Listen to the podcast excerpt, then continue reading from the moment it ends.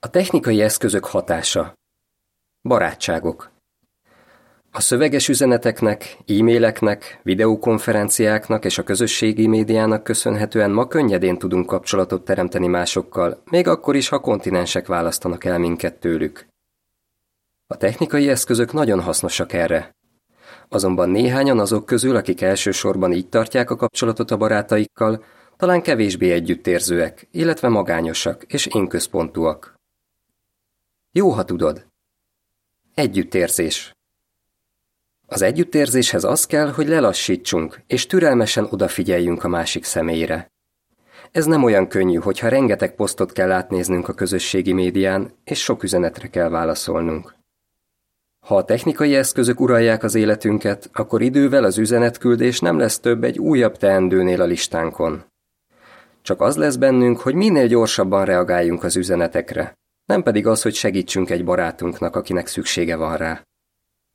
Gondold át, hogyan lehetsz együttérző, amikor elektronikus üzeneteket küldesz a barátaidnak? Magány. Egy tanulmány szerint sokan rosszabbul érezték magukat azután, hogy a közösségi médián böngésztek. A tanulmány megállapította, hogy ha mások posztjait nézegetjük, akkor az oda vezethet, hogy úgy érezzük, nem tettünk semmi hasznosat. Továbbá, ha mások kiposztolt fotóit nézzük, akkor úgy érezhetjük, hogy a mi életünk nem izgalmas. Úgy tűnhet, hogy mindenkinek csodálatos élete van, míg a miénk unalmas. Gondold át, mit tehetsz, hogy a közösségi média használatakor ne hasonlítgasd magad másokhoz? Én központúság. Egy tanár megfigyelte, hogy a diákjai közül többen is önzőek, és csak olyan barátokra vágynak, akikből hasznot húzhatnak. Az ilyen személyek kezdhetik úgy tekinteni a barátaikat, mint egy alkalmazást, melyet használnak, ha szükségük van rá, és kikapcsolnak, ha már nincs. Gondold át!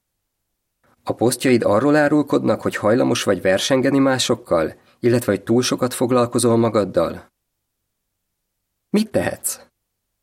Vedd szemügyre a szokásaidat. Ha nem engeded, hogy a technikai eszközök uralják az életedet, akkor a segítségükkel kapcsolatot ápolhatsz a barátaiddal, sőt, még szorosabbra is fűzheted azt. Bibliai alapelv A szeretet nem keresi a maga érdekeit. 1 Korintus 13, 4, 5 Gondold át, hogy a következő javaslatok közül te melyeket szeretnéd megvalósítani.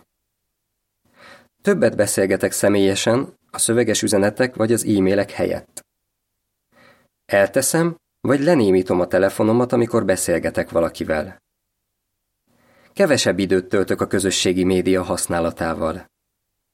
Jobban odafigyelek, amikor másokkal beszélgetek. Felveszem a kapcsolatot egy barátommal, aki nehéz időszakon megy át. Kérdezd meg magadtól. Igaz barátaim vannak, akik odafigyelnek rám, és én is rájuk? Milyen gyakran fordul elő, hogy egy telefonhívás, egy üzenet vagy egy értesítés eltereli a figyelmemet, miközben egy barátommal beszélgetek? Vajon a képek és a kommentek, melyeket posztolok, azt tükrözik, hogy csak magammal foglalkozom? Hogy érzem magam azután, hogy egy ideig a közösségi médián böngésztem? Mit tehetnék az ellen, hogy a technikai eszközök miatt ne jusson időm mély barátságok ápolására? Bibliai alapelv nem csak a magatok érdekeit keresitek, hanem a másokéit is. Filippi 2.4 A barátságokhoz időre és erőfeszítésre van szükség, ezért reálisan nézve nem lehet túl sok barátunk. Ez nem a mennyiségről, hanem a minőségről szól. Az igaz barátok törődnek veled, és te is velük. Emily. Vége a cikknek.